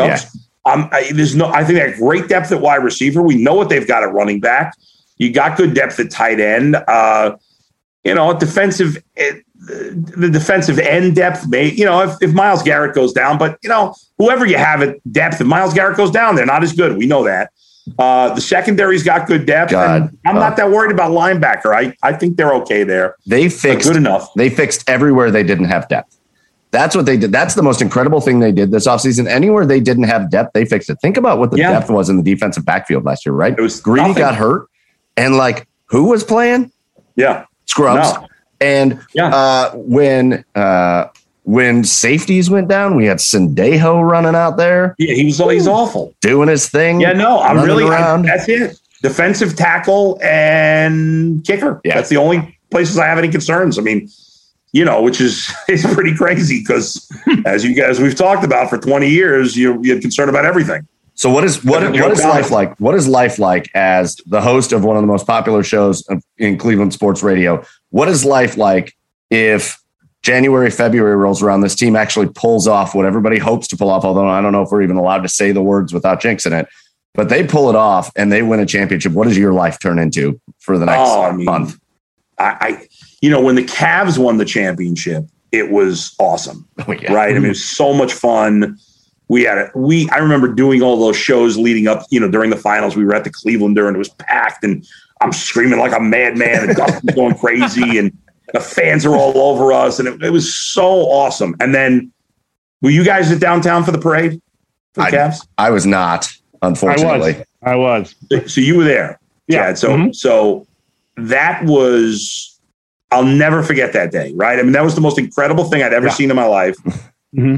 The passion, the excitement, and that was for the Cavs, who, don't hold a candle to the Browns. No, right? If the Browns play in the Super Bowl, and obviously with the World Series too. But again, as much as I love the Indians, they're not the Browns. If the Browns are in the Super Bowl or even in the AFC Championship game, but if they go to the Super Bowl, I don't know if I can fully wrap my head around what that would be like. Yeah. I mean, I got chills just thinking about it because it would be so much fun if that happened. And I feel like it will, maybe not definitely this year, but I do think, again, just freaking Patrick Mahomes being here. That sucks, but it's the same damn thing. I was talking about those expectations before, even the Cavs, right? They won a title, but by all accounts, that Cavs team should have been like a dynasty type team, right? Those guys should have stayed together and been a dynasty type team. They win a title and the Warriors go sign Kevin freaking Durant. I know, and the Cavs just fall apart. That's right. Right. That is what happens here. We get Patrick Mahomes. Great. Right. I know, but he's not going to win every year. No, he's not. Whether it's this year or whatever, I mean, we want it to be this year, but even if it's not, I feel like sometime in the next few years, maybe next year, I don't know. I feel like they're going to go. I feel like it's going to happen. I hope it does. And it would just be, I really can't even put it into words because I was so blown away by that Cavs parade. I can picture I remember I was standing on top of the county office building on the corner of East 9th and Prospect, looking down towards the lake and just the sea of humanity. Yeah. And because, any of you guys work in the city? Yeah, I work all over the city. Yeah. Okay. So when you're, right now I've been working from home, but the city is quiet. It's not that crowded. Right. When there's a game, it's a little more crowded, but generally when you're there on a weekday, when I would normally leave the show at 7:00 on a Tuesday with no game, it's quiet. There's nobody outside. I mean, it's really quiet. And so to see the whole city electric like that, and it was just, it was beautiful. And to see it and what it would be like for the Browns, even though the Cavs, it was the summer, but so the Browns, certainly in February, much worse weather, but it won't matter. It won't matter. No. There'll be Too much alcohol, everybody will be warm anyway. I almost feel like it would have to be a snowstorm on the day of the parade. Like that would just be it just has to be. That'd be right. And everybody's gotta pull their cars over on the highway and oh my God. It's just nuts. Well, I tell you what, because I've said this before. I think I said it to Mike and Joe, but the Cavs winning was awesome. If the Indians would have won, I don't know how this city would have handled winning two championships in the same freaking year. Oh my God, that would have been crazy. That's why I thought they were going to win. But even that is not going to compare to the Browns if the Browns win the Super Bowl. I feel like if the Browns win the Super Bowl, like you have to do the parade. It has to go from Cleveland to Akron to Canton to it's got to go through all of Northeast Ohio. Yeah. It just should go on for 2 days. Joel Bitonio was just exhausted. Right. And then everybody just walks it out wherever they are. Yeah. Listen, it's exciting. Ultimately, we can talk. I feel a little bit when we do this, when we have this talk, and it's so fun to do it. Yeah, but I feel a little bit like it's when you buy a lottery ticket and you're like, all right, what if this is the winner? Right. Well, it's not that long about better than that. Yeah, I know. I know. But it's what's fun about it is this isn't ridiculous anymore. This isn't hey, the Browns are a Super Bowl contender and people laugh at you like, okay, buddy. When you say the Browns are a Super Bowl contender, everybody goes, yeah, they are. With what they did this offseason, the coaching that they have, the front office that they have. Yeah, your Browns. Hey, listen up, Cleveland. Your Browns are a Super Bowl contender for real. Yeah. And doesn't mean they're going to win it, but man, they are a contender. So, and I'm convinced the Steelers are going to suck, which is even, not even better, but it's also great. I hope you're right. I hope you're right. I know nobody believes it, but I'm convinced. We have PTSD in Cleveland. The Steelers can't suck. It's not possible. I get it. All right. I hope it happens. Yeah. Well, before we let you out of here, we want to do something fun that we talked about a little bit before the show. It was Chad's idea. Yes. And so, with football season comes fantasy football season. That's all in full swing, right? Sure. You're a fantasy football guy. I got my team going. We're in a league together. It's all very exciting. So we want to talk a little fantasy football, but we want to put a spin on it. We want to do our own little fantasy draft. Okay. Yes. We're going to do 3 rounds, and we're not drafting real players. We're going to have a little bit of fun with this.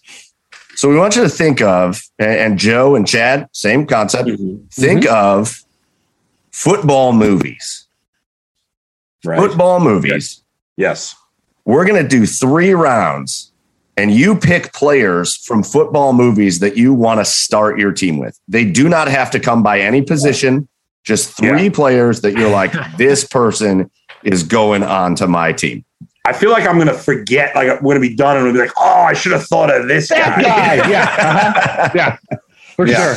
Oh, that's some of the characters, I'm not going to remember their names, so I'll be like the actor from this movie or whatever. That's all right. We have the internet, and we can certainly look that stuff up. So I did, I went to a draft order generator. Yeah. Okay. And I generated our draft order. And so we'll do it right like a fantasy draft. It'll be a snake draft. All 4 of us will go. Bull, you came up with the first pick. Oh, I didn't want the first pick. Nobody ever does. Nobody ever does. But you got the first pick. I have the second pick. Joe, Chad. I love that. Okay. And then reverse it on back. Reverse it on back. I am going to start with, who I'm going to take I got to get a quarterback. Mm-hmm. And I'm going to take Adam Sandler's character from the remake of The Longest Yard. Oh, yes. Okay. He was an NFL quarterback, and then he leads the prison team to a victory. And I guess I could have gone with Burt Reynolds, from the original, but I don't remember the character. What was the character's name? I don't even remember. Oh, God. But whatever the name of his character was Adam Sandler.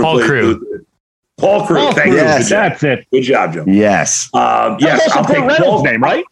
What's that? No, that was also Burt Reynolds' name in The Longest Yard, right? That's right. Yeah. It was a remake. So, but I'm going to go with Adam Sandler as Paul Crewe to be my quarterback as my first pick. I love it. All right.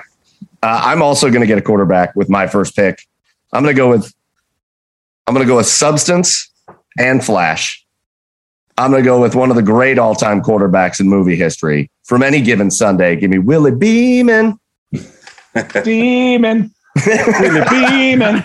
Give me Willie Beeman. Is Willie Beeman a flash in the pan, though? No, Willie Beeman's no flash in the pan. Willie Beeman needs his opportunity on my fantasy team. Yeah. He needs the right coach, though. Remember, he was messed up a little bit. Listen, we got the right coach. I don't know who it is. let's call him. You got to get out. You're the manager. Yeah, you're the manager. Let's call him Smeven Stefanski. We'll just go with that. But yeah, Willie Beeman. I want the personalities. Okay. I want the guy that can carry the team, and I got faith in it. He's a leader. All right. Joe. There we go. Is Johnny Manziel not a fictional character? I mean, would you want him anyway? That's true. In his own mind. Yeah, Billy Janzel. Buller. I'm not a very traditional sports movie guy. Yeah. But I will take Bobby Boucher from The Waterboy as my linebacker. Adam Sandler's been picked twice already. Who would have thought? Oh, man. Yeah. Okay. Bobby Boucher, man, you say one bad thing about water and he will dominate a game. Yeah. He'll dominate a game. Yeah. So I like the pick. It's true. Chad. Okay, guys. Visualize an attack. Go ahead. Two picks, Chad. Visualize an attack. Okay. Well, Joey took my first pick. So I'm going to go with somebody different. You guys, you took quarterbacks the first time. And, quarterbacks, you obviously want quarterbacks. But the other saying is you're never going to have too many pass rushers. So I'm going to take, with my first pick, I'm going to take my leader on defense from the State University Timberwolves, Alvin Mack, linebacker, Eastern State, who is also Wyatt Davis, the Ohio State lineman. That's his father, apparently. So he has Ohio roots. Okay. So I'm going to take him. And then I think with my second pick. But didn't he tear up his knee? I mean, is he still that good? He's healthy. He rehabbed. He's good. Okay. He's good. So I'm going to get my quarterback on the wraparound here, guys. I'm going to go with someone who showed leadership, who shined brightest when the lights in the big moments. I'm going to go from West Canaan High School, John Moxley. Oh, that's a great pick. Quarterback. John Moxley, quarterback. Johnny Moxley. I think it's mocked in. Johnny Moxon. That's what I'm going with. Johnny Moxon. All right.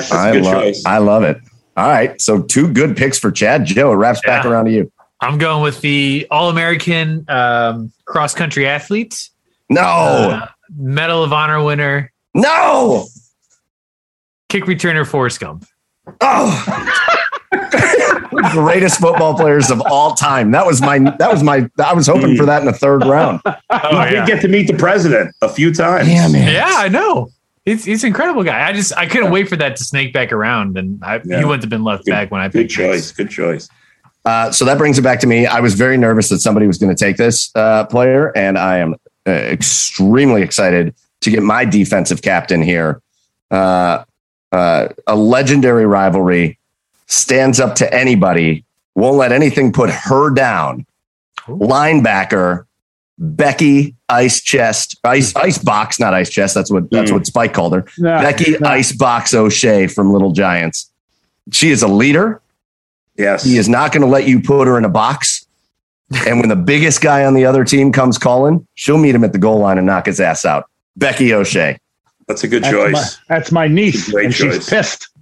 yeah, that's right. All right, Bull, you get wraparound picks here. All right. Okay, so I feel like with one pick, I want to take both Gary Vertier and Julius, whose last name I can't think of, from Remember the Titans. Can they just be one pick together? No, absolutely not. Allowing that. There's no stealing. All right, no stealing. I guess I'll take Gary Vertier because I can't remember Julius's last name. Campbell. Yes, Campbell. Julius Campbell. Nice. All right, so I'll take Gary Vertier. And then my third pick, I'm trying to think like a movie that we haven't hit on. I want to be a little original, and I'm drawing a blank on a third pick. I feel like I want to skip my third pick and come back to me. Like pull a Minnesota Vikings and miss your pick? Yeah. You forgot the card. Like you forgot the card. You get to rush up to the podium real quick to skip me. I got mine ready. Come on, give me another football movie. Why is nothing else coming to me? Okay, wait a second. No, you already did the program. Oh, it doesn't. You can take two from the same movie. I know, but I feel like I should pick a different movie that or skip my pick. We'll come back. Listen, you don't have to take the punk ass Rudy just because somebody's got to say the name Rudy. Like, we don't have to. No, I'm not taking Rudy. I've heard bad things about Rudy. And listen, I'm going to do what you didn't want to do, but I'm going to send it right back to the same movie you just picked from. Wait a second. Let me go now. Okay. I got it. All right. I got it. Okay. I'm going to take. I can't think of her name. I need my kicker. I'm going to take the kicker from Necessary Roughness. Who's Kathy Ireland. Kathy Ireland. That's who I'm taking. Best looking kicker ever. I got and she was a great kicker too. Oh. She saved them. She won their only game for them until the end of the season. Lucy Draper. There you go. Lucy Draper. Kicker. Necessary Roughness. That's the way to wrap it up for me. I don't know that anybody's going to. I'm going to do the exact opposite of what you just did. Okay. You just took a Kathy Ireland character from a movie. I'm doing the opposite. I need a lineman. I need somebody to protect Willie Beeman. That's true. I need somebody to clog up the middle in front of the icebox. And he's a two-way player. So I am taking from Remember the Titans. He's got soul. It's Louis Lastic from Remember the Titans. Could barely fit in his uniform, Lou. That damn right. And you know what?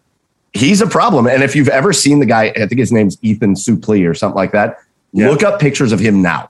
He's like a bodybuilder. He's like a bodybuilder. Oh, really? No, he's huge. He's like, but he's not. He's lost all that weight and he's put on all the other weight, and he's like ripped. So I got Louis Lastic. Joe, back to you. I'm also going the kicker route from the Miami Dolphins. Oh, no. Ray Finkel. I don't know who's going to coach this team. There's a lot of head cases on my team. I am so mad I didn't pick that. Ray Finkel is going to be our kicker. Finkel is Einhorn. I am so pissed off that I did not pick that. Drop the ball. We'll always have our laces out on our team. I just thought of another movie that we have not picked a player from, surprisingly, The Replacements. Nobody took... Keanu Reeves. I was between the leg and Ray Finkel. Yeah. Were you? Yeah, because I thought about him too. All right, Chad, wrap us up. The leg. Who's the leg? The kicker from a replacement. Yeah, the Australian guy that chain smokes cigarettes while he's kicking. Oh, he's gonna kick the shit out of the ball. Do you mean the guy that I was about to take? Oh, well, let's go. The kicker, Nigel. Yeah. Yes. Damn. He's wiry. Yeah. He's wiry. Nigel, the leg, Gunther, I don't know his last name. But nailed it. That's going to be my third pick to round out the guys I'm going to build my franchise around. So, guys, I think what we got to do, we'll put a graphic together for this, and we will put it out online, and we'll let people vote to see who came up with the best team for our fictional fantasy football draft. Yeah. But... that was a lot of fun. Bull, listen, man, you gave us a ton of time. If we kept you too long, sorry, but we had a great time with you. Thank you so much for joining us. Again, you're welcome. It was fun, guys. Catch Adam the Bull and Fox Show, 2 to 7 p.m. every weekday on 92.3 The Fan. Plus, Bull's, you can catch him doing other stuff as well, talking sports, all that stuff. So, Bull, again, thank you so much for joining us, and we hope to catch up with you again soon. It was great. A lot of fun, guys. Thanks. And once again, our humongous thanks goes out to Adam the Bull from the Bull and Fox Show on 92.3 The Fan. That was actually pretty cool, guys, at the beginning of that interview. I knew they had been around about 10 years, but we got to kind of celebrate that 10 years. By the way, if you want to follow Adam the Bull, follow him on Twitter, Adam the Bull Fan, Adam the Bull Fan. We got to kind of celebrate that with him for a minute because their 10-year anniversary is officially coming up on Sunday. And listen, one thing I will say, outside of one show for 92.3, a lot of those guys have been around for a long time. Ken Carmen's been there for a long time. Their afternoon show has been there for a long time since the start. Bull and Fox has been there since the start. They've done a great job of just kind of keeping it together and keeping it rolling there. So, again, our huge thank you goes out to Adam the Bull. He does a great job with the show. But he did an even better job with us here on the podcast. A great guest. We had a lot of fun with him, and hopefully we can have him on again. But go find him again at Adam the Bull Fan on Twitter. So, guys, that's going to pretty much wrap it up for episode 78. We've had good beers. We had a lot of laughs. We had some Cleveland love, some Browns love, some Indians. like. And so that's going to just take it to our last segment of the episode. As always, we're going to finish it on the high note. We're going to finish with our three cheers of the week. And I will let Chad, you let us off with the garage beers of the week. I'll let you lead us off with the three cheers of the week. What do you got? All right. Well, this one, yeah, I mean, you talked about a high note. I'm going to end it on a super high note here. Guys, my cheer goes out to OJ. Okay. You know what? Yeah. Just end the episode. Listen. So in The Athletic, he did an interview with in The Athletic. I don't know. It's like a few days ago. OJ decided to say because he was named like one of the top 100 NFL players of all time. And it was a weird interview, but he decided he's quoted as saying that he has a hard time with L.A., which means he has a hard time going to L.A. Because he feels like he would be sitting next to the real killer. So, I mean, sitting inside of him. So my cheer goes out to OJ for keeping himself safe and not going to LA, staying out of LA. and for so keeping himself safe. Good on OJ. Oh God, for knowing his boundaries and knowing, not to go into dangerous situations. As OJ's always said, safety first. God.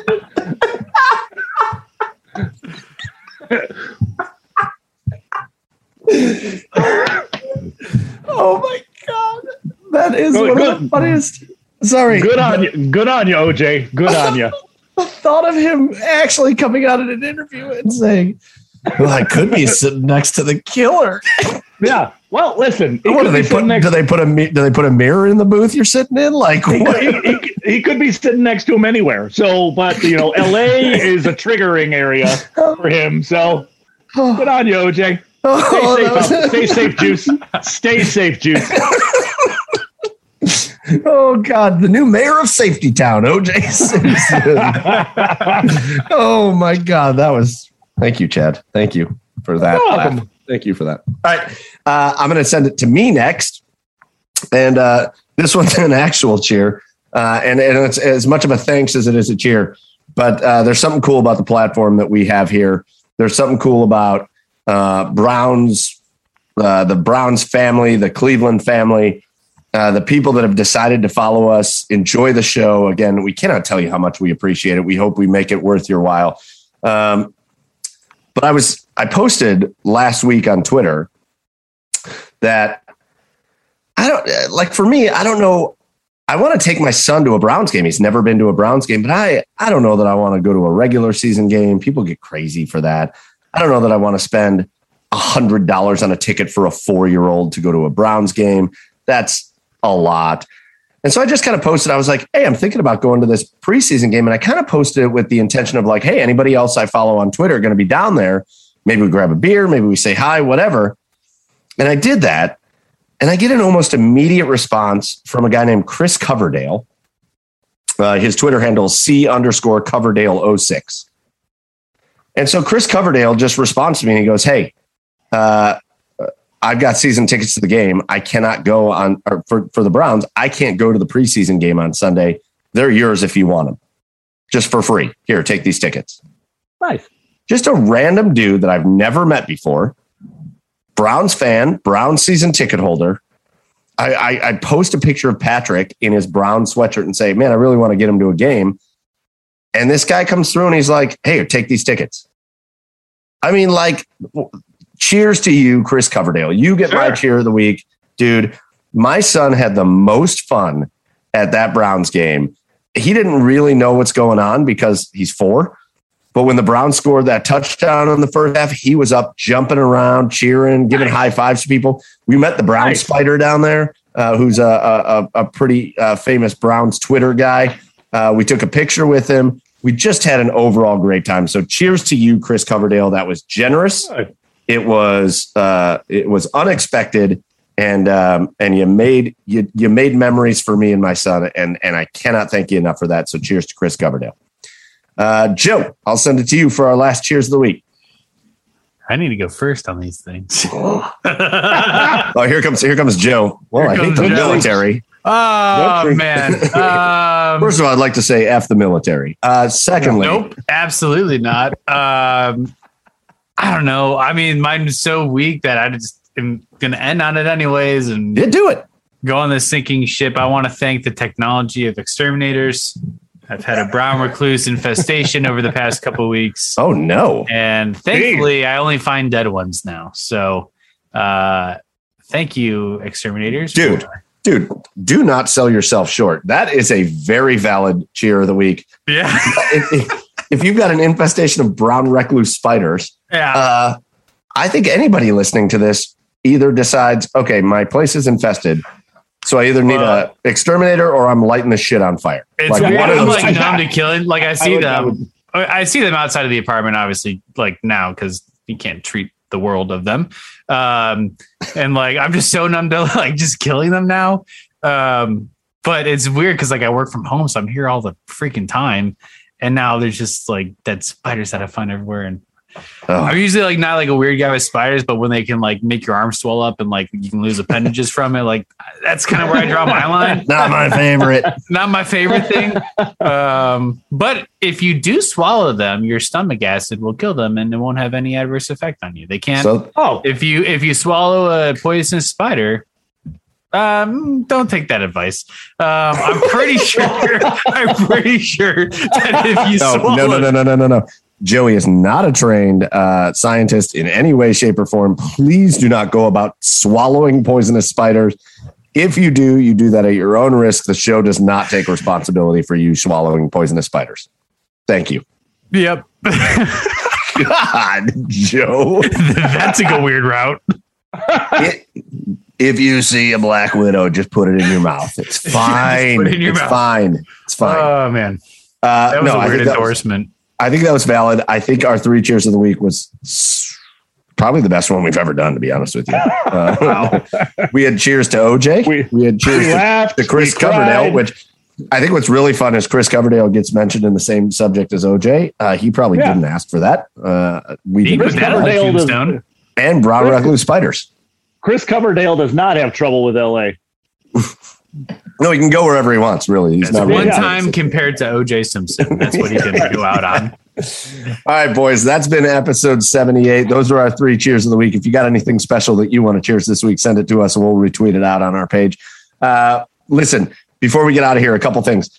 Really exciting stuff coming up on the podcast. Next week, Ohio State football starts. And on Thursday, the day of the first game for Ohio State football, we have got one of the absolute all-time greatest Ohio State football players. We have not released who it is yet. We're not going to do that here, but let's just say he's the first to win certain awards, and his name will go down in history forever as one of the all-time greatest Buckeyes. So you do not want to miss that next week. It's a super special episode, a super special Ohio State kickoff episode. Then after that, we have other incredible special guests. We're going to play the Browns schedule game with Cameron Justice. P.S. The last time we played the Browns schedule game with Cameron Justice was last year, and we all predicted the Browns to go 11-5. All of us, all four of us predicted 11-5 for the Browns, and the Browns went 11-5. So you don't want to miss the special Browns schedule game that we're going to release with Cameron Justice. We've got other incredible special guests that are already confirmed. We've got R.J. Umberger, former Columbus Blue Jacket. We're going to get ready for hockey season. We've got Katie Najat, gold medalist from Cleveland, pole vaulter, gold medalist. And we've got so much more, including some guests that are, we're just waiting on confirming dates, but you're not going to want to miss that, especially you Browns fans. So stick with us, pay attention to our socials, especially if you want to find out the special Ohio State player for next week. We will announce that early next week. You do not want to miss that. So again, a couple thank yous. First of all, thank you to Adam the Bull from 92.3 The Fan. Adam the Bull Fan on Twitter for joining us. Thank you to all these wonderful beer makers. And as always, our biggest thank you goes to you, the listener. We thank you for your support.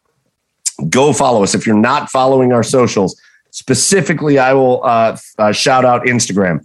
If you don't follow our Instagram, please go follow our Instagram. That only helps us to get these amazing special guests that we've been so lucky to have. So that's going to do it for us. For Joey down in Nashville, Tennessee at Garage Beers Joe. For Chad on the east side of Cleveland at Garage Beers Chad. I'm over here on the west side. I'm Garage Beers Mike saying that's been episode 78. Don't miss Ohio State Buckeyes kickoff episode, episode 79 next week. Cheers, everybody.